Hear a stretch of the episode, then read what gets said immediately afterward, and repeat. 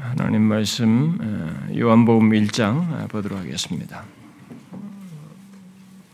요한복음 1장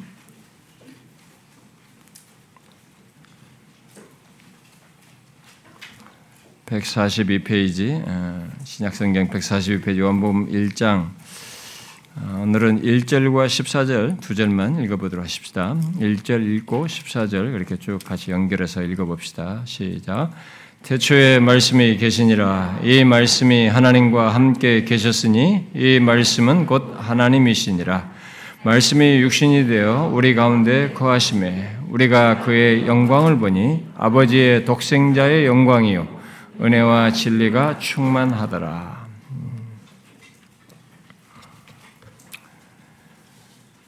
한 달 전부터 우리가 이 더 알고 싶은 그리스도라는 시리즈 제목으로 어, 예수 그리스도에 대해서 어, 살피기 시작을 했습니다.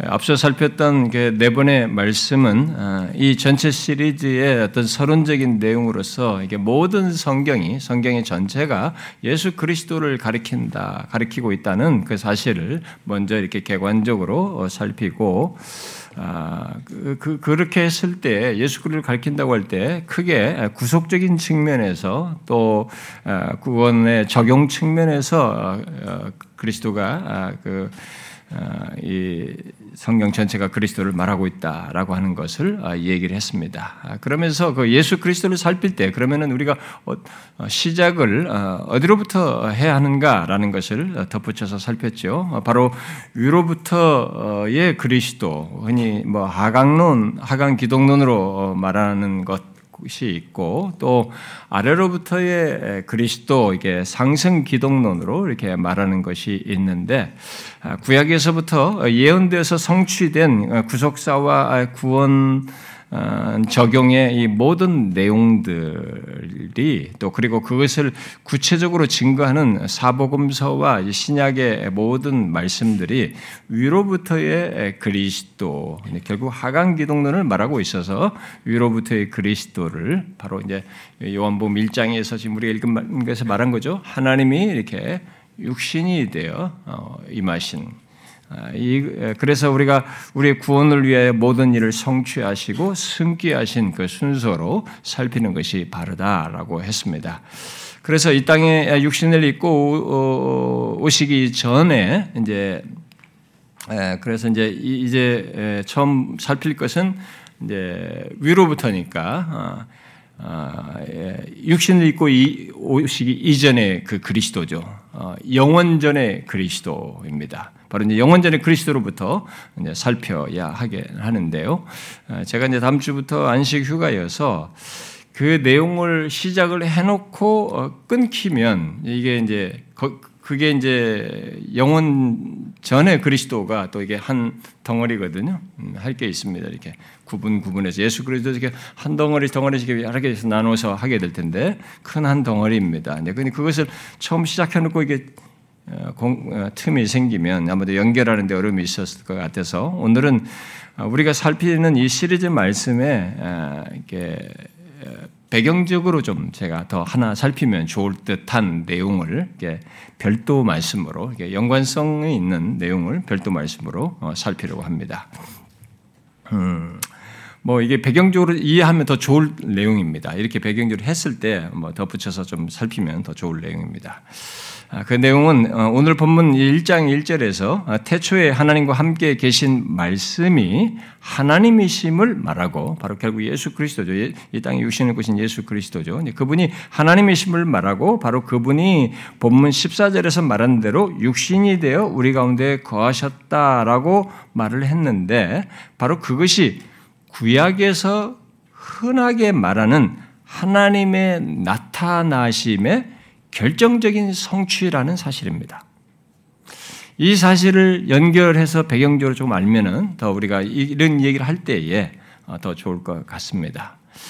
아, 이 내용은 아, 나중에 아, 영원전의 그리스도 곧 어, 그 영원한 구원 계획에 참여한 어, 성자 하나님, 하나님의 아들이죠. 하나님의 아들을 이렇게 살필 때에 아, 그 살피고 나서 어, 뒤이어서 이제 그가 육신을 입고 오시는 것, 소위 이제 성육신이죠. 성육신에 대해서 살필 때 어, 좀더 상세하게 언급할 내용입니다. 여기 이제 요한복음의 말씀은 이제 그럴 때 더 이제 상세하게 구체적으로 본문들을 다루게 될 것입니다만은 아, 이 시간은 이제 아, 그렇게 친히 하나님이 이 땅에 임하여 나타나신 것이 모두 앞서서 구약에서 꾸준히 나타내신 것, 하나님께서 자신을 나타내신 것의 성취라고 하는 사실, 특히 구약에서 어, 그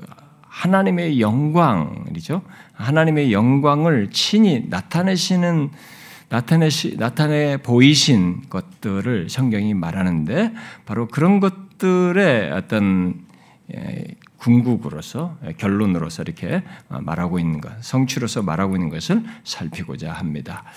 아, 우리는 구약에서 하나님께서 자신을 나타내신 사례들을 많이 알고 있습니다. 교회 좀 다닌 사람이면 그리고 성경 좀 읽으면은 구약에서 하나님이 자신을 이렇게 나타내시는 그런 내용들이 어, 사건들 상황들이 많이 있습니다. 아, 그리고 그 가운데서 사람들이 하나님을 만났다고 하는 그런 기록들이 또 함께 아, 그 나타나신과 함께 맞물려서 나오고 있습니다. 과연 그런 내용들이 다 무엇을 말할까? 예, 그렇게 하나님께서 자신을 나타내시는 이런 것들을 어, 이제 물론 이제 하나님께서 나타나셨다 이렇게 단순하게 성경의 기록만 가지고 구약에 있는 그 기록들을 가지고 우리가 충분히 얼마든지 생각할 수 있지만 이제 그것이 그 사건 구약에서 그렇게 하신 것으로 끝나는 것인가 하는 거예요. 그렇지 않다는 것입니다. 아, 여러분은 이제 구약에서 하나님이 자신의 임재를 나타내어 사람을 만나는 것들이 다 무엇을 예시하는지 생각해 봐야 됩니다. 구약에서 이렇게 하나님께서 자신을 나타내서 사람을 만나시는 것은 다 한 가지를 이게 예시하는 겁니다. 그러니까 결국 구약에서 하나님이 인간에게 찾아오시는 것, 아, 특히 찾아와서 만나주시는 것들은 모두 궁극적으로 오늘 우리가 읽은 이 본문에서 말하는 것을 예시하는 것입니다. 하나님이 친히 육신이 돼서 오시는 것. 바로 이것을 예시하는 겁니다. 구약에는 그런 게 굉장히 많거든요. 하나님이 친히 인간에게 오셔서 자기 다양한 자신을 나타내시거든요. 나타내 보이셔요. 근데 그게 그걸로 끝나는 사건으로서 기술된 게 아니고 있었던 사건이 아니고 그것들은 모두 한 방향을 이렇게 예시하고 포인트를 지적하고 있는 것입니다. 다 한 가지를 예시하고 있는데 그게 뭐냐면 하나님이 친히 육신을 입고 오시는 오늘 본문이 말하는 것을 다 말해주는 것입니다. 진실로 그 영광스러우신 하나님이 신이 이 땅의 사람들에게 임하여 자신을 나타내시는 이 놀라운 것을 예시하는 것들이죠. 결국 하나님을 어, 그래서 우리가 하나님을 충만하고 온전하게 알 수 있도록 자신을 나타내 보이시는 것을 예, 그런 일이 더 궁극적으로 미래에 있을 것이다. 라고 하는 것을 다 예시하는 것들인 거죠. 그런 면에서 오늘 본문이 말하는 것은 어, 구약에서 하나님께서 자신을 나타내신 것을 아는 사람들에게는 엄청난 사건이에요. 엄청난 얘기를 하는 겁니다. 너무너무 기이하고 놀라운 사실을 우리에게 말해주고 있는 것이죠. 음, 우리는 오늘 본문이 말하는 이 엄청난 사건, 역사 속에 있게 된 바로 하나님이 육신에 대해서 나타나신 것을 구약에서부터 임하여 자신을 나타내셨던 이 하나님과 연결해서 생각해야 됩니다. 생각해 봐야 돼. 그렇게 해야 이게 성경의 전체 내용이 사실적으로 이렇게 연결되고 맞아요. 구약에서부터 계속 말하고 보이시면서 예시하고 예언하고 모든 것들이 다 그런 연결성을 가지고 있는 것입니다. 그래서 오늘 본문은 그냥 독립적으로 설명할 수 있는 건 아니고 구약에서부터 하나님의 자신을 사람들에게 찾아와 나타내신 것의 궁극이에요. 결정적인 나타나심인 것이죠. 자, 그러면 어, 이뭐 이것들을 이런 얘기를 이건 굉장히 큰 내용이거든요. 예, 큰 내용인데 이제 제가 그냥 살짝 여기서 얘기를 하고 배경을 얘기한 것에 덧붙여서 잠깐 하고 지나가려고 하는 겁니다. 여러분들에게 좀 도움을 주려고요. 아, 근데 여러분들 중에 어떤 분들은 이런 것들 얘기하면 아, 또 어렵다 이렇게 하시는데 아, 처음 조금만 어려울 수 있어요. 그리고 제가 아, 이제 그, 어, 그 책을 이제 거의 우리가 원고를 마무리 다 해가지고 이 세대를 아십니까? 예, 열여덟 번이나 설교했잖아요. 네, 그런 설교를 이제 원고를 넘겨주게 되는데 제가 그 원고를 다시 이렇게 읽으면서 우리 교회 성도들이 음, 그래도 일단은 너무 참 굉장히 좋, 귀해요. 제가 보면 왜냐하면 여러분 기독교 세상에 문제 빠지다라는가 오직 성경 솔라 스크립트라든가 이 세대를 아십니까라든가 이런 내용이 가벼운 내용이 아니거든요. 그러니까 여러분들 중에 못 듣는 사람도 있지만 대다수가 이제 그런 내용을 소화한단 말이에요. 그래서 제가 그거 어디 가서 설교를 못 합니다. 어디 가서 하기 어려워요. 회중들이 그걸 수용할 수 있는 상태가 안 돼 있고 이해력도 사실 배경도 안 돼 있기 때문에 근데 제가 그런 것들을 그래도 제약받지 않고 말하는 것은 어, 여러분들이 이렇게 그걸 어, 따라오는 거죠. 같이 이렇게 어, 이해할 수 있는 영적인 이런 기반들이 생겼고 영적인 공감대가 우리 가운데 생겨서 이런 것인데 그래서 그래도 이런 내용을 말을 하면 여러분들은 그래도 알아들 우리 외부 강사들이나 이제 특히 교수님들이 왔을 때 이제 이분들이 우리 교인들이 너무 잘 들으니까 이 사람들은 이렇게 말해도 되겠구나 하고 너무 이렇게 막 우리를 너무 믿어요. 어떤 그게 이제 우리한테 좀 약간 어려울 수도 있는데 그러니까 너무 잘 들으니까 그냥 조금 어렵다 여겨진 것도 그런 방식으로 전달도 하고 막 이렇게 하는 것 같습니다. 근데 어쨌든 여러분들은 이런 내용을 다 소화할 수 있고 잘 들으실 것이라고 믿기 때문에 이런 것을 어렵다고 하지 말고 처음에 온 사람들이나 이런 사람들이 조금 어려울 수도 있는데 그 사람들만 조금만 잘 인내하면서 따라오면 좋겠습니다. 아, 그래서 오늘 말하는 포인트도 배경적으로 함께 알으면 아, 좋을 일입니다. 자, 그러면 이제 대략적으로나마 아, 우리들이 가진 구약의 지식을 한번 이렇게 더듬어 보는 겁니다.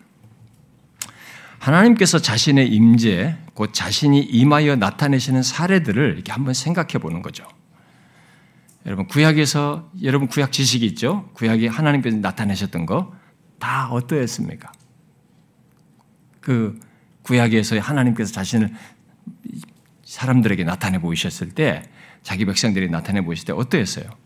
하나님이 임하여 나타내신 그 다양한 사례들이 다 다양하게 있습니다만은 사람들이 그 하나님의 나타나심에 보였던 반응은 인간 조건이 죄 있는 자이기 때문에 하나님은 완전히 거룩하신 분이잖아요. 어, 그러니까 이 죄 있는 인간 조건인지라 모두가 두려워했어요. 하나님이 임하셔도 인간들은 자기가 처음에는 몰랐어도 나중에 알고 나서는 다 두려워 떨어요. 그리고 경배를 합니다. 네, 그런 태도를 보이죠.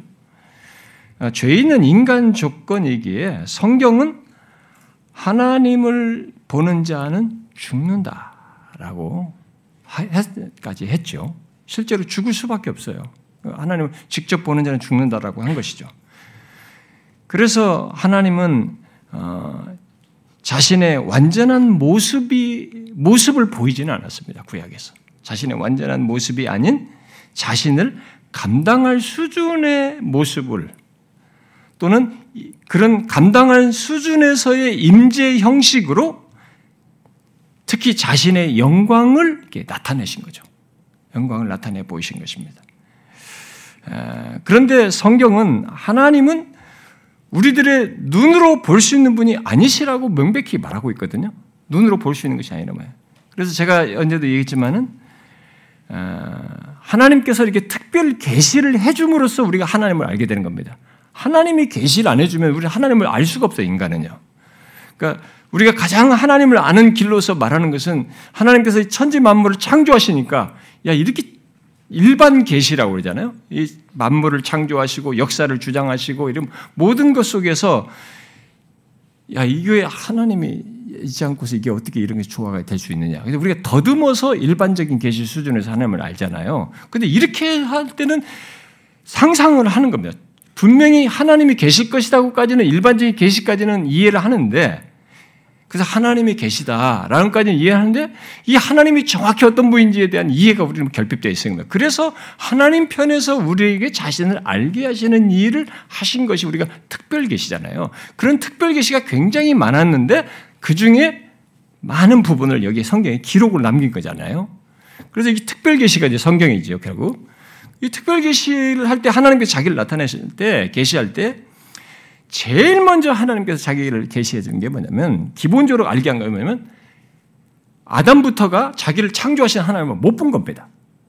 그분이 임하셨다는 흔적을 이렇게 보이기를 할 때 그걸 느끼지 볼 수가 없는 거예요. 그래서 첫 번째로 보이는 것이 하나님은 인격자이다. 인격적인 절대자다. 아, 하나님은 영적인 존재이시다. 예. 영적인 존재다. 볼 수가 없다는 거죠. 그러니까 우리는 영 하면 너무 이게 하류급이 돼가지고 귀신 이런 걸로 전락해 있어가지고 이 영에 대한 이해가 없어요. 하나님은 자신을 인간처럼 물질적이고 물리적으로 이렇게 제한되는 그런 존재가 아니라 영적인 존재다시다라고 하는 것을 얘기를 하시고 그러면서도 이걸 하나를 딱 가르쳐 주니까 획이 딱 끊겨지는 거예요. 그 다음부터 신을 상상을 할 때, 신을 만들 때 형상을 만들면 이게 다 가짜가 되는 거예요. 그러니까 뭔가 가시적으로 만들게 되면 그 다음부터는 이게 다 가짜가 되는 겁니다. 그러니까 인간들이 앞으로 하나님에 대해서 추측을 하면서 무엇인가 만들 때 이 모든 것을 선을 처음부터 자신을 계시하시면서 딱 알려준 겁니다. 영적인 존재자다. 그런데 인간들이 그다음부터 모든 신을 형상화하잖아요. 모두 사람을 형상을 만든 직물의 동, 동물의 형상을 만든 새 형상을 만든 뱀의 형상을 만든 뭐든지 만들잖아요. 이게 다 가짜가 되는 겁니다. 인간을 가시 안에 묶어둔 거잖아요. 볼 수 있는 것으로 묶어둔 거잖아요. 그래서 이게 가짜가 되는 겁니다. 성경이 하나님께서 처음 계시할 때는 영적인 존재다. 하나님은 볼 수 없다는 겁니다. 인간의 이 물리적인 시각에 의해서 제한되고 거기에, 거기에 갇히는 존재가 아니시다고 하는 것을 처음에 계시해 준 거죠. 그 다음에 또 한 가지 중요한 사실은 인격적인 절대자다. 인격적인 분이시다는 거죠. 여러분 세례교육 받은 사람은 다 배웠을 거예요.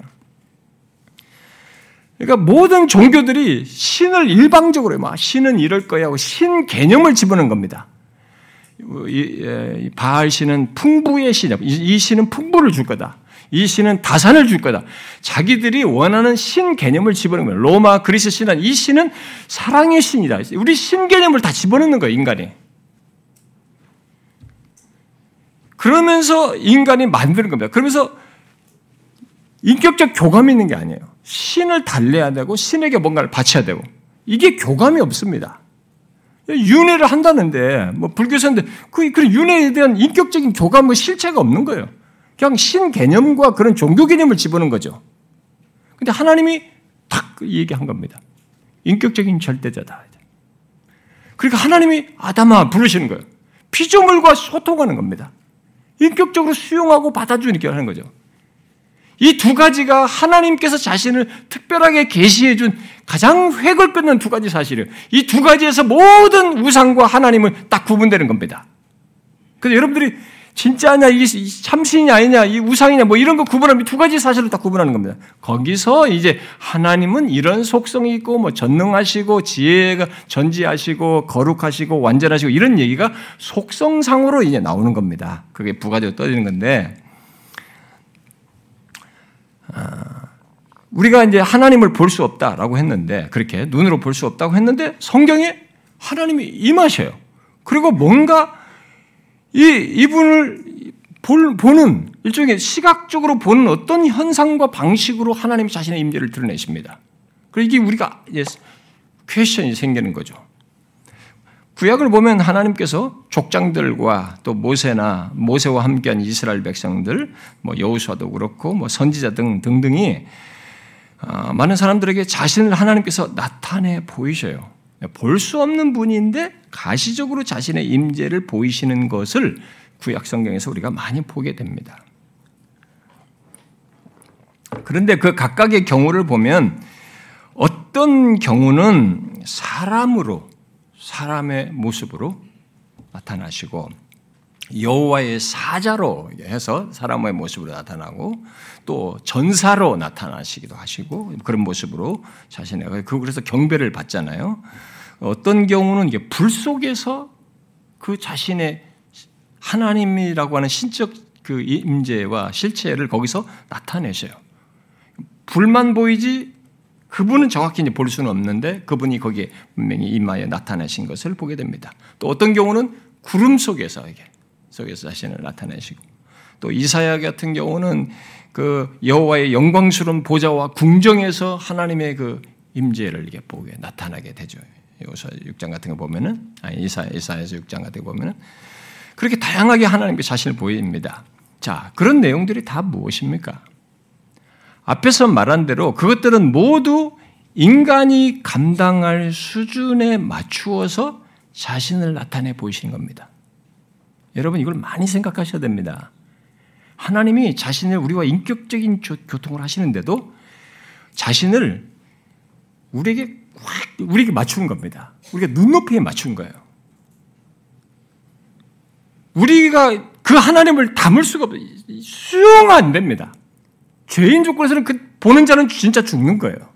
안 되는 겁니다. 하나님이 자신을 이렇게 우리 수준에 맞추어서 나타내시는 거예요. 그렇다고 해서 가상적인 건 아닙니다. 진짜 하나님이 자신을 우리에게 감당할 수준에 맞추어서 나타나신 거죠. 그런데 그리고 장차 친히 자신을 나타내 보이실 그 하나님, 바로 이 본문이 말하는 것을 그렇게 나타내 보이시면서 예시하는 겁니다. 특히 사람의 모습으로 자신을 나타내신 것은 더욱 명백하게 오늘 본문이 말하는 것을 예시하고 있는 것입니다. 물론 구약의 모든 하나님의 나타나심이 육신을 입고 오실 그 하나님의 아들만을 말한다고 말할 수는 없어요. 예, 하나님 아버지께서 그리스도 안에서 나타나시는 것을 함께 내포하는 것입니다.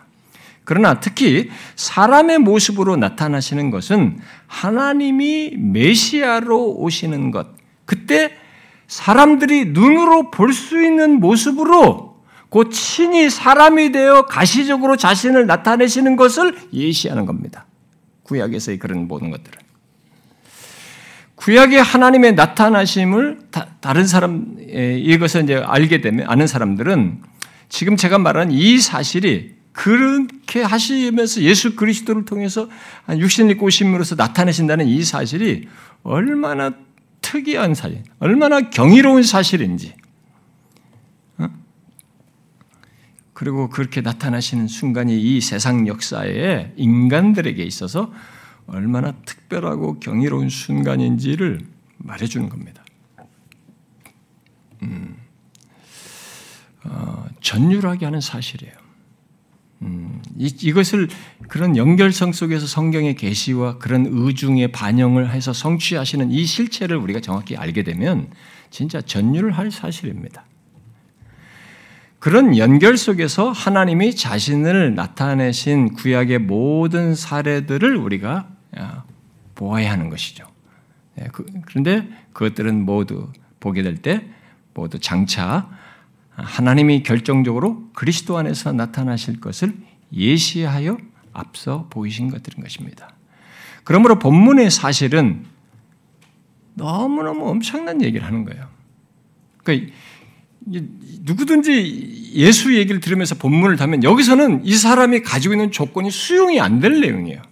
수용하기 어려운 내용입니다. 어마어마한 내용입니다. 근데 이것이 갑자기 뚝 떨어진 사건처럼 이렇게 말한 게 아니고 구약에서부터 충분히 배경적으로 역사를 하셨어요. 예시를 한 겁니다. 충분히. 세월을 세월을 거쳐서 예시를 하면서 성취된 거예요. 그래서 사도 요한은 본문 1장 14절에서 구약의 하나님의 나타나심과 연결되는 한 가지 예, 어떤 어, 사실, 한 가지 중요한 사실을 우리에게 한 용어로 말해주고 있습니다. 그게 뭔지 아세요? 그의 영광이라는 말이에요. 말씀이 육신이 되어 우리 가운데 거하심에 우리가 그의 영광을 보니 이렇게 써요. 어? 그러니까 예수 그리스도에게 있는 영광을 본 것입니다. 그런데 그 영광이 어떤 영광이냐? 바로 아버지의 독생자의 영광이다. 독생자예요. 독생자 하나님, 성자 하나님의 영광이라는 것이죠. 여기 사도 요한이 말한 영광은 구약 시대에 하나님께서 영광 중에 나타나셨던 그 다양한 사건들을 다 상기시켜 주는 겁니다. 영광이라는 말은 예, 우리가 많이 여러분들 단어를 많이 쓰잖아요. 영광이라는 이 단어 자체가 뭐 가장 뭐 여러 가지 더 깊이 있게 말들 많이 하고 조나단 에저 같은 사람은 더 많이 다양하게 말하지만 가장 이 단어를 가지고 기본적으로 말하면은 빛남, 광채 뭐 그런 거잖아요. 일반적인 뜻잖아요. 어, 그런데 거기서 계속 확장된 의미가 장엄함, 존귀함 이런 것이거든요. 어? 그런데 그래서 이제 이것이 하나님께 쓰일 때는 하나님 자신의 장엄함이 나타나는 거예요. 그 존귀함이 나타나는 거예요. 그래서 하나님의 영광으로 그, 그것을 장엄함이 나타나는 것을 하나님의 영광으로 이렇게 말을 한단 말이에요. 그래서 하나님의 영광스럽고 존귀한 성품을 말할 때 하나님의 영광이 돼. 하나님의 장, 존귀한 성품이 나타나는 것을 하나님의 영광이 나타나는 거예요. 이런 식으로 이 단어를 이렇게 사용해서 말을 하는 거죠. 이제 바로 그 영광을 보이신 겁니다.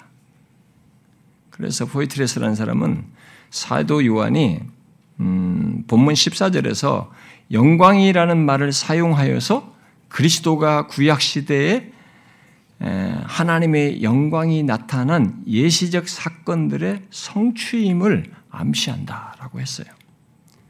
여러분 구약에 나타났던 하나님의 영광에 대한 내용들을 여러분들이 한번 이렇게 상기해 보세요. 어, 그런 사건들이 주로 이제 출애굽해서 여기 많이 나타나는데 어, 출애굽했을 때 여러분 출애굽기 같은 게 보면은 에, 이스라엘 백성들이 막 뭐 먹을 게 없다고 불만을 터뜨렸을 때 어, 원망했을 때 그때 어, 모세와 아론을 원망한 이스라엘 백성들을 향하여서 하나님이 광야에서 그들이 딱 광야를 볼 때 광야에게 하나님의 영광이 나타나요.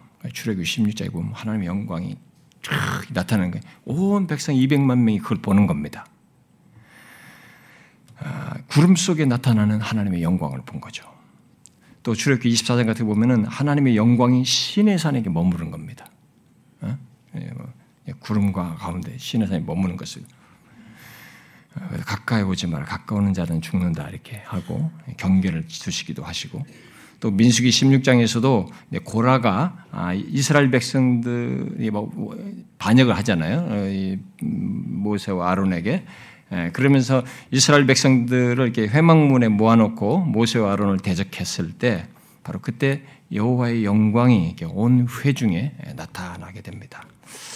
또 출애굽기 40장에도 보면은 성막을 봉헌하잖아요. 성막을 봉헌했을 때 여호와의 영광이 이 성막에 충만하게 나타나는 그런 모습을 보입니다. 그, 그런 장면이 나중에 실제 건물로 지었을 때 솔로몬이 이제 성, 장 건물을 짓잖아요. 그 과정에서 여호와의 언약궤를 성소로 이렇게 드리게 되는데 그때 여호와의 영광이 가득하게 있는 걸 온 백성이 이제 그걸 보는 거죠. 거기 있던 사람들이. 여러분들 그게 다 뭡니까? 하나님이 그들에게 나타나시는 거예요. 거기 성경이 기록은 여호와의 영광이 가득했다 나타났다고 하는데 이게 하나님이 자신을 나타내신 것입니다. 근데 그런 식으로 나타난 거예요. 그게 인간에게 맞춘 겁니다. 그렇게 그런 식으로 나타난 거예요. 그런데 사도 요한은 바로 그 하나님의 영광을 육신이 되신 예수 그리스도에게서 보았다는 거예요. 오늘 본문에. 육신 되신 이분에게서 본 거죠. 구약에서 그 어미롭고 영광스러운 여호와의 영광으로 말한 그 영광을 이분에게서 본 거예요. 여러분 구약에 나타나신 하나님의 하나님이 그리스도 안에서 그렇게 나타나시고 구약에서 나타내 보이신 그의 영광을 그대로 갖고 이 땅에 오셔서 보이신 것. 여러분 이걸 한번 생각해 보십시오. 그런 연결 속에 생각해 보세요. 구약에서 하나님의 영광이 나타나던 그것을 그대로 갖고 이 땅에 오셔서 보이시는 겁니다.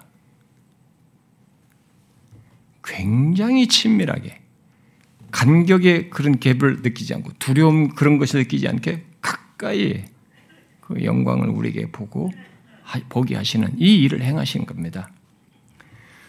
우리는 그 구약에서 말하는 그 여호와의 영광이 그리스도께서 지금 이게 지니시고 드러내시는 이것을 봐야 됩니다. 그러니까 아, 그럼 구약에서는 이렇게 약간 구름 막 이런 불 막 이런 것을 해가지고 그런 게 좀 물리적인 것 속에서 영광이 나타나는 것과 여기 그런 것 없이 육신을 입은 존재로서 나타나는 것 사이에 여러분들은 혼돈을 할 수 있어요. 영광하면 뭔가 막 연기 자욱해가지고 뭔가 막 물리적인 좀 뭐 음습한 이런 걸 생각하는데 그게 아니고 아까 말한 거 있잖아요. 영광. 하나님 존재의 특성을 가지고 있는 거예요. 그걸 구약 시대에는 그렇게 나타나는 거예요. 자기 자신의 자신의 임재를 그렇게밖에 못한 겁니다. 근데 친히 이제는 그분이 진이신 채 그 영광을 나타내 보이신 것입니다. 우리는 이 사실을 보아야 합니다. 아, 이것을 보고 못 보고가 예수님 당시 사람들을 나누었습니다. 예수 그리스도 안에서 하나님의 영광을 보는 것과 못 보는 것 사이로 사람이 나뉘었습니다. 그리고 물론 지금도 똑같이 나뉩니다. 사람은 그것을 보느냐 못 보는 사람과 두 사람으로 사람은 두 부류로 나뉘게 되는 것입니다. 구약에서 하나님께서 자신 자신을 나타내 보이셨던 것들을 결정적으로 그리고 마지막으로 보이신 것이 예수 그리스도인 거예요. 하나님의 친히 육신을 입고 오심으로써 말입니다. 사도 요한은 본문에서 바로 그것이 현실이 되었다. 예, 그걸 말하고 있는 겁니다. 하나님이 육신이 되어 우리 안에 거하심으로 그의 영광을 보면서 그렇게 말을 한 겁니다. 바로 예수 그리스도에게서 하나님의 영광이 바로 그 하나님의 광대함, 그 그분 자신의 존귀함을 그 영광스러우신 하나님의 성품을 보게 된 거죠. 그래서 이 사도 요한은 뒤에 1장 18절에서 본래 하나님을 본 사람이 없으되 그래요. 하나님을 직접적으로 본 사람이 없죠. 본래 본 사람이 없으되 아버지의 품 속에 있는 독생하신 하나님이 지금 육신을 입고 신 바로 이분이 나타내셨다라는 거예요. 하나님을 본, 분, 본 사람이 없단 말이에요. 근데 친히 이분 자신이 육신을 입고 우리 사람의 모양을 가지심으로써 독생하신 하나님을 나타내셨다. 그래서 예수 그리스도를 봄으로 하나님을 보게 되었다라는 것을 얘기해 주고 있습니다. 굉장한 사실이에요. 무슨 철학 강의가 아닙니다, 여러분. 이게 실제예요. 하나님과 인간과 우리를 구원하는 관계 속에서 이렇게 하지 않으면 구원을 성취할 수 없기 때문에 이 방법을 하나님께서 계획하시고 실행하신 겁니다. 그리고 예수님께서 어, 가나에서 첫 번째 표적을 물로 포도주를 만들잖아요. 첫 번째 표적을 행하셨을 때 뒤에 요한복음 2장에 이렇게 기록하죠. 예수 예수께서 이 첫 표적을 갈릴리 가나에서 행하여 그의 영광을 나타내셨다. 그의 영광을 나타내심에 제자들이 그를 믿으니라 그러죠. 거기서 자신의 영광을 나타내 보이신 겁니다. 하나님이 가지고 계신 그분의 존귀함과 그분의 특성을 드러내신 거죠. 흥미로운 사실은 옛날부터 사람들이 하나님을 자꾸 보고자 했습니다. 뭐 그건 이 일반 철학 사상사에서도 그렇고 일반 세상사에서도 종교사들이 있기 때문에 종교적 개념들 속에서도 종교들을 추구하는 사람들이 다 그랬고 헬라 철학 사상도 그랬고요. 자꾸 신의 경지를 이루고 싶어 했고 자꾸 어, 하나님을 보고자 했습니다. 오늘도 사람들이 참 얼마나 신이 되고 싶은지 옛날에는 뭐 공부의 신, 무슨 신, 무슨 신 하지만 예전에는 유느님이라고 그래요. 뭐 느님을 돼. 하나님. 얼마나 하나님이 되고 싶으면은 막 느님, 느님 한단 말이에요. 그러니까 이 사람들이 인간으로 불만, 만족성, 뭐 여기 더 신에 대한 이게 있는 거예요. 인간들에게요. 근데 근데 옛날부터 사람들은 하나님을 보고 싶어요. 신을 보고 싶어 했습니다. 네, 그런 가운데 이 이스라엘 백성들 사이에서도 이제 그 이 구약의 그 사, 그 어, 구약의 계시가 끝난 뒤로 예수님 올 때까지 그때 사이에 400년 계시가 끊어진 상태에는 그런 그룹들이 또 일어났어요. 어, 하나님을 더 이렇게 신비스럽게 보려고 하고 경험하려고 이런 사람들이 있었고, 그런데 예수님 당시도 그게 있었던 겁니다. 특히 이제 예수님 당시에는 예수님이 행하신 것을 곁에서 이제 본 사람들이 그런 욕구와 갈망이 더 부를 듯 일게 된 거죠. 그래서 예수님을 따르던 제자 중에 한 사람 빌립이 예수님께 말하잖아요. 요한복음 14장에서 예수님께 요구하죠. 주여 아버지를 우리에게 보여 주옵소서 그러세요. 하나님 아버지를 우리에게 보여주십시오. 그때 예수님께서 대답을 하시죠. 이 예수님의 대답이 굉장히 중요한 대답입니다. 우리가 앞으로 살필 내용에서도 이제 이 내용이 더 설명을 해야 될 중요한 내용인데요. 빌리바, 내가 이렇게 오래 너희와 함께 있으되 네가 나를 알지 못하느냐? 그러니까 예수님 통해서 하나님을 못 본 거예요. 빌립이. 그래서 알지 못하느냐? 그러면서 나를 본 자는 아버지를 보았건을 이렇게 말했어요. 이게 이게 이제 중요한 겁니다. 예수 그리스도에서 아버지를 보는 것이 굉장히 중요한 거예요. 성경의 구약에서도 말하는 하나님을 직접 보이시는 이분이에요. 그 이분 안에서 하나님을 봐야 되고 아버지를 보는 것입니다. 나를 본 자는 아버지를 보았거늘 어찌하여 아버지를 보이라 하느냐라고 말하면서 이렇게 덧붙이죠. 결국 책망하면서 또 이 말씀에 이어서 말씀이 굉장히 중요합니다. 내가 아버지 안에 거하고 아버지는 내 안에 계신 것을 너희가 믿지 아니하느냐? 자신을 보면서 하나님 아버지를 보는 거죠. 하나님의 자신과 자기들이 알고 있던 그 하나님에 대한 모든 내용을 예수 그리스도를 보면서 보는 것입니다. 근데 그게 그냥 대사처럼 한 것이 아니고 하나님의 대사로서 이분이 하신 것이 아니고 하나님 아버지를 모든 걸 여기서 볼 수 있는 그 관계의 실체를 엮어서 지금 얘기를 하는 겁니다. 그래서 내가 아버지 안에 거하고 아버지는 내 안에 계신 걸 너희가 믿지 아니하느냐 그랬어요. 빌립이 보고 있는 예수 그리스도는 오늘 본문이 말하는 그대로 하나님이 육신이 되셔서 그들 가운데 거하고 계심으로써 계신 것으로서 하나님을 나타내시고 계셨던 겁니다. 이 땅에 육신을 입고 오신 예수 그리스도는 바로 하나님 자신이면서 성부 하나님께서 성령의 능력으로 그리스도를 보내신 것이어서 자신 안에 거하는 아버지, 바로 성부 하나님을 보이시고 있는 것이었어요. 여러분들이 이런 내용을 좀 어려워할지 모르지만 제가 나중에 초기 앞부분 할 때 하나님 아버지와 이 성자 하나님과의 관계를 제가 얘기를 할 겁니다. 약간 그 부분을 얘기를 안 하고 넘어갈 수 없기 때문에 왜 하나님인데 아들이라는 호칭을 썼느냐라는 문제를 얘기해야 되기 때문에 그럼 아들이라는 어떤 관계를 설명해야 된단 말이에요. 그것이 무슨 의미인지를 제가 나중에 설명을 할 때 좀 더 이해가 될 수도 있습니다. 그러니까 여러분들이 어, 예수 그리스도에 대해서 그냥 쉬운 줄 알았더니 굉장히 복잡하네 이렇게 할지 모르겠어요. 그러니까 여러분들이 얼마나 생각 성경에 계시가 있는데 다 알려줬는데 얼마나 우리가 단편으로 예수 믿는지 모르는 겁니다.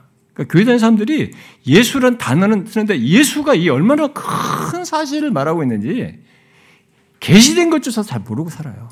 그냥 예수 믿어 구원받아 이렇게 해요. 찬성이나 하고 감성이나 타치받고 막 그러려고 하지 이 실체의 부유함 속으로 안 들어와요. 그러니까 하나님을 못 누리는 겁니다. 그 관계는 제가 나중에 더 설명을 하겠습니다만 그거예요. 어, 이 땅에 육신을 입고 오신 예수 그리스도는 바로 하나님 자신입니다. 그런데 성부 하나님께서 성령의 능력으로 그리스도를 보내신 것이어서 자신 안에 거하는 성부 아버지를 동시에 보이시는 겁니다. 그러므로 인간이 하나님을 가장 잘 알 수 있는 길이 뭐냐? 바로 육신 되신 예수 그리스도 안에서입니다. 하나님을 가장 잘 알 수 있는 길은 육신이 되신 예수 그리스도, 육신을 입으신 하나님의 아들 예수 그리스도 안에서예요.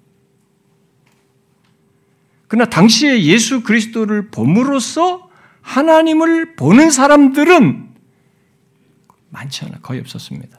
당시. 결국 예수 그리스도가 하나님이신 것을 또는 그 안에 아버지를 보는 것이 가능함을 사람들은 알지 못했던 것입니다. 그런데 예수님께서 빌립의 요구에 대한 대답에서 말씀해 주셨죠. 어떤 자가 아, 이 땅에 육신을 입고 오신 예수 그리스도를 보면서 아버지의 독생자의 영광을 보고 또 그 예수 그리스도 안에서 하나님 아버지를 보는지 어떤 자가 보는지 얘기해 줬죠? 누가 본다고 말한 겁니까? 조금 전에 대답한 것에서 예수님께서 빌립에게 말했잖아요. 내가 아버지 안에 거하고 아버지가 내 안에 계신 것을 네가 믿지 아니하느냐 그러잖아요. 믿음으로 거예요. 믿는 자가 보는 겁니다. 믿음으로서 보는 거예요. 중요한 사실입니다. 그냥 연구한다고 되는 게 아니에요. 지식을 쌓는다고 되는 게 아닙니다. 믿음으로. 그리고 이어서 자신은 스스로 행하지 않으신다라고 하시면서 아버지께서 내 안에 계셔서 그의 일을 하신다라고 말합니다. 그러므로 자신이 하는 일, 사역의 의미를 깨달을 때, 자기가 하는 일과 그 사역의 일을 의미를 깨달을 때 예수 그리스도 안에서 아버지를 볼 수 있다라고 말씀하셨어요. 그래서 빌립에게 먼저 믿으라라고 말한 것입니다. 이렇게 말했죠. 내가 아버지 안에 거하고 아버지께서 내 안에 계심을 믿으라. 그렇지 못하겠거든. 그게 아직 안 되겠거든 말이죠. 행하는 그 일로 말미암아 나를 믿으라. 내가 지금 무슨 일을 하고 있냐? 내가 하는 일로 이래서 믿으라 라고 얘기한 것입니다. 그런데 예수님을 적대하던 사람들은 어, 예수 안에 예수님께서 아버지 안에 거하고 아버지께서 예수님 안에 계신다는 것을 못 보았지만은 예수님께서 하시는 것 속에서 하나님이 하시는 것도 못 보았어요. 그저 예수님을 육신적인 눈으로 보는 것 이상을 보지 못했습니다. 그가 육신이 되신 하나님이신 것 또는 그 안에 그 안에서 아버지께서 일하신다는 것을 보지 못한 겁니다. 그러니까 여러분 가끔 예수를 믿지 않고 알지도 정확하게 그 믿음으로 보지 못한 사람들이 예수에 대해서 얘기하잖아요. 김용욱 교수 같은 사람 무슨 막 자기가 막 성경하는데 막 하잖아요. 옛날에 그런 거. 그러니까 이런 걸 못 보는 겁니다. 그러니까 육신으로 본 그, 그게 전부예요. 그 사람의 그런 정도의 행적으로서 종교인으로서 선구자적인 뭔 얘기만 늘은 그 지식 수준에서 말하는 수준을 못 넘어서는 겁니다. 사람들이 그것을 보지 못했기 때문에 예수님은 사람들에게 자신의 일의 의미를 그래서 말을 해줘요. 요한복음 5장에서 이렇게 말하죠. 내 아버지께서 이제까지 일하시니 나도 일한다. 예수님이 일하는 것은 아버지의 일과 연관되어 있어요. 아들이 아버지께서 하시는 일을 보지 않고는 아무것도 할 수 없나니 아버지께서 행하시는 그것을 아들도 그와 같이 행하느니라 이렇게 말합니다. 그리고 또 이 아버지께서 아들을 사랑하사 자기가 행하시는 것을 다 아들에게 보이시고 또 그보다 더 큰 일을 보이사 너희로 놀랍게 여기게 하시리라. 아버지께서 죽은 자들을 일으키신 같이 아들도 자기가 원하는 자들을 살리느니라. 이렇게 말해요. 그리고 이렇게 행하시는 것에서뿐만 아니라 예수님은 자신이 말씀하시는 것에서도 하나님 아버지의 말씀을 하신다라고 얘기를 하십니다. 요한복음 12장에서 내가 내 자의로 말하는 것이 아니요 나를 보내신 아버지께서 내가 말한 것 말할 것과 이를 것을 친히 주셨으니 그랬어요. 그러므로 내가 이르는 것은 내 아버지께서 내게 말씀하신 그대로니라 이렇게 말씀하셨습니다. 그런데 사람들은 예수님께서 행하시는 것을 보고 또 그가 말씀하시는 것을 들으면서도 그가 누구인지를 모르는 거예요. 아, 그 조금 특출하다. 뭐 선지자인가 보다. 좀, 조금 다르다. 보통 서기관들과 다르다. 보통 우리가 알고 있는 사람과는 다르다. 뭐 이런 정도예요. 그가 누구인지를 모르고 아버지가 그리스도 안에 계시다는 것을 보지 못한 겁니다. 육신이 되어 아버지의 일을 행하고 그의 말씀을 말함에도 예수님을 오히려 그 정도 수준에서 보면서 거부를 함으로써 아무것도 보지 못한 것이죠. 예수님께서 행하시는 일 속에서 하나님 아버지의 일을 보아야 하고 그의 말씀 속에서 하나님 아버지의 말씀을 보아야 하는데 예수 그리스도가 누구인지부터 못 보니까 아무것도 보지 못했어요. 그렇다면 누가 그것을 본 겁니까? 누가 지금 예수님께서 봐야 될 이것을 본 겁니까? 그것은 예수 그리스도가 하나님이 육신이 되어 나타나신 분이신 것과 그가 아버지 안에 거하고 아버지께서 그분 안에 계심을 알고 믿는 사람이 보는 거예요. 빌립에게 그 얘기를 한 겁니다. 그래서 예수님은 빌립에게 믿지 않느냐라고 책망을 하면서 믿으라 그러죠. 이 말한 것입니다. 사도 요한은 요한복음 1장에서부터 육신이 되신 예수 그리스도, 어? 육신이 되신 하나님의 아들을 사람들이 거부한 것을 얘기합니다. 이분이 오셨는데 사람들이 거부한 거죠. 거부한 것을 말하면서 그를 영접하는 자, 믿는 자. 이것을 일장에서 굉장히 중요하게 얘기해요. 크게 강조합니다. 그것이 여호와의 영광을 그리스도 안에서 보고 그를 통해서 하나님을 알게 되는 복으로 결국은 생명으로 영생으로 나아가는 것이기 때문에 믿는 것, 그를 영접하는 것을 중요하게 얘기하는 겁니다. 예수 그리스도를 믿는 자가 바로 여호와의 영광을 그리스도 안에서 보고 생명으로 나아가는 거죠. 영생으로 나아가는 것입니다. 그러므로 본문의 사실을 알고 믿는 것이 굉장히 중요합니다. 오늘 본문이 말하는 것. 여러분은 하나님의 육신이 되어 이 땅에 오신 것을 바로 그분 예수 그리스도를 알고 믿고 있습니까? 바로 그분이 행하시고 말씀하신 것 속에서 하나님이 그리스도 안에 거하고 그리스도께서 하나님 안에 거하신 것을 알고 보며 믿느냐는 것입니다. 우리는 그의 모든 행적과 구약에서부터의 그 기록 계시와 신약에서 행적과 그 다음에 모든 기록을 완성된 계시를 다 갖고 있어서 우리는 훨씬 쉽습니다. 당시에 눈으로 보는 사람보다 훨씬 쉬워요. 아, 이렇게, 이렇게, 그, 이게 증명됐구나. 근데 이분이 진짜 인간인가? 좀 탁월한 사람이 이런 줄 알았는데, 부활하셨고, 승천하셨고, 승천하신 뒤에 자신이 계시하시고, 말씀한 대로 모든 걸 이루셨단 말이에요. 그리고 승천하신 뒤에도, 승천하신 그분을 바울도 봤죠? 영광 중에 계신 그분을 봤습니다. 나중에 계시록에 보면, 계시록 1장에서 사도 요한이 그리스도를 보잖아요. 근데 여기서는 그의 영광을 보니 하면서 가까이서 친근감 있게 봤어요. 육신 입고 계신 그분을. 아무런 문제 없이 그걸 봤습니다. 그런데 자기가 이분이 승귀하신 그분을 봤을 때는 요한, 교환계시 1장에 뭐라고 그랬습니까? 죽은 자 같이 되었습니다. 자기가 이 땅에 있을 때는 그렇게 친근감 있게 옆에 사람처럼 되었던, 봤던 그분이에요. 그 영광을 그렇게 쉽게 봤어요. 그런데 그 영광스러우신 그분 자체의 실제를 보셨을 때는 똑같은 사람 요한인데 그때는 죽은 자 같이 되었습니다. 우리는 훨씬 쉬워요. 성경이 명확히 얘기해 준 겁니다. 그래서 하, 나님이 육신이 돼서 이 땅에 오신 것을 바로 바로 그 예수 그리스도를 그분을 여러분들이 정확히 제대로 알고 믿는 것이 어, 그분 안에서 나타나는 하나님의 모든 나타나심, 이 설명, 성경이 말한 이것을 이해하는 키예요. 그게 안 되면 다른 것도 다 안 됩니다. 바로 그분이 행하시고 말씀하신 것 속에서 하나님이 그리스도 안에 거하고 그리스도 안에 그리스도께서 하나님 안에 거하신 것을 우리가 알고 보고 믿어야 하는 것이죠. 만약 이것이 명확하지 않고 믿어지지 않는다면 예수님은 자신이 하는 사역과 말을 통해서라도 믿으라고 그랬습니다. 이거 보면 14장에서 말했잖아요. 내가 너희에게 이르는 말은 스스로 하는 것이 아니라 아버지께서 내 안에 계셔서 그의 일을 하는 것임을 믿으라.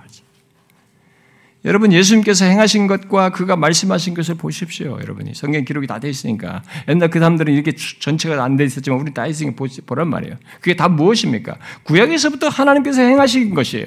말씀하신 것입니다. 그것이 다 성취예요. 연결성 있는 내용입니다. 그것을 그대로 연결해서 성취한 것입니다. 독립적이고 동떨어진 어떤 것이 아닙니다. 모두 하나님께서 약속하신 것이고 언약 언약을 맺어서 이루시겠다고 말한 그 내용들입니다. 그리고 그의 나라, 그가 다스리는 통치의 연결선상에서 말하는 겁니다. 그가 오시면서 하나님 나라가 어떻게 되는지 이런 얘기를 다 연결해서 말하고 있는 겁니다. 그래서 하나님께서 친히 육신을 입고 이 땅에 오심은 모두 구약에서부터 자신을 나타내시며 행하시고 말씀하신 것들을 다 성취하기 위함인 것입니다. 그래서 이제 우리는 예수 그리스도 안에서 하나님을 보고 또 하나님을 만나는 것입니다. 하나님의 하나님을 아는 모든 지식 또한 예수 그리스도 안에서 충만하게 되는 것입니다. 그러므로 우리가 살피는 이 땅에 육신을 입고 오신 하나님의 아들 예수 그리스도를 아는 것은 구약에서부터 말한 하나님, 성경 전체에서 말하는 하나님을 아는 최상의 길이에요. 우리는 육신이 되신 하나님의 아들 예수 그리스도에서 하나님을 보고 또 그 하나님을 알게 되고 만나게 되는 것입니다. 이 사실을 알고 여러분들이 지금부터 살피는 예수 그리스도를 봐야 됩니다. 구약에서부터 우리에게 계시하여 알게 된 하나님을 아주 구체적으로 그리고 생생하게 알게 되는 거죠. 곧 우리에게 기꺼이 다가오신 하나님, 자신의 위엄과 영광과 함께 그의 복되신 많은 성품을 생생하게 곁에서 보고 알게 하시고 그리고 이전에 그런 많은 갭들을 자신 안에서 다 무너뜨리셔서 알고 경험하게 하시는 그분으로 오신 것입니다. 그래서 이분 안에서 신적인 존재로서 인격적이시면서 죄 있는 우리를 향한 하나님의 진심이 무엇인지, 하나님의 사랑이 어떠한지 우리는 더욱 확고하게 알게 되는 것입니다. 바울이 에베소 3장에서 구한 것이죠. 바로 그리스도의 사랑을 알고 그 너비와 길이와 높이와 깊이가 어떠함을 깨달아 하나님의 모든 충만하신 것으로 충만할 수 있는 겁니다. 이 예수 그리스도의 그의 사랑의 깊이와 넓이와 높이를 알므로써 우리는 예수 그리스도 통해서 하나님의 존재뿐만 아니라 그의 지혜와 권능과 거룩하심과 공의와 인자하심과 진실하심이 무한하고 무궁하시며 불변하시다는 것을 알게 되는 것입니다. 이런 게 추상이 아니구나. 막연한 것이 아니구나. 굉장히 생생하게 그렇게 나타내 보이시는 것을 그리스도 안에서 보게 되는 것입니다. 영원토록 알고 경험할 사실들이지만 이 땅에서부터 나타내 보이신 그런 하나님의 존재와 성품을 예수 그리스도를 통해서 알게 되는 것입니다. 이런 사실 때문에 사도들은 우리와 하나님과의 관계, 특히 그 관계 속에서 하나님을 더욱 알고 경험하는 것을 말할 때 항상 예수 그리스도 안에서 그 모든 것을 말했던 것입니다. 그리스도에게서 그리스도에게서 드러나는 하나님의 존재와 성품을 말하며 그것을 풍성히 깨달아 알기를 구했던 거예요. 여러분 우리가 그런 그 바울이 에베소 3장에서 그런 구한 것을 우리가 잘 이해하고 우리도 똑같이 그렇게 구해야 되는 것입니다. 그래서 예수 그리스도를 정확히 알므로써 그분을 정확히 알므로써 하나님을 알고 하나님을 누리는 것입니다. 어떤 사람이 그런 얘기 하거든요. 구약에 아 구약에 하나님 너무 무섭고 뭐 어쩌고 저쩌고 막 이런단 말이에요. 그러니까 이 땅에 직접 오신 예수 그리스도에 정확한 이해가 없어서 그렇습니다. 이걸 단절시켜서 하는 겁니다. 예수 그리스도로 자신 육신이 되신 하나님을 정확히 알므로써 우리는 하나님에 대한 이해가 명확해집니다. 그분의 사랑의 깊이가 얼마나 무한한지. 아, 이렇게까지 우리를 사랑하시는구나. 그 이처럼 사랑한단 말 진짜예요. 이렇게 사랑하시는구나. 그래서 하나님을 제대로 누릴 수 있는 길은 예수 그리스도를 정확히 아는 거예요. 저와 여러분이 그런 은혜를 지금부터 더 알고 풍성히 경험하면서 누릴 수 있으면 좋겠어요. 기도합시다.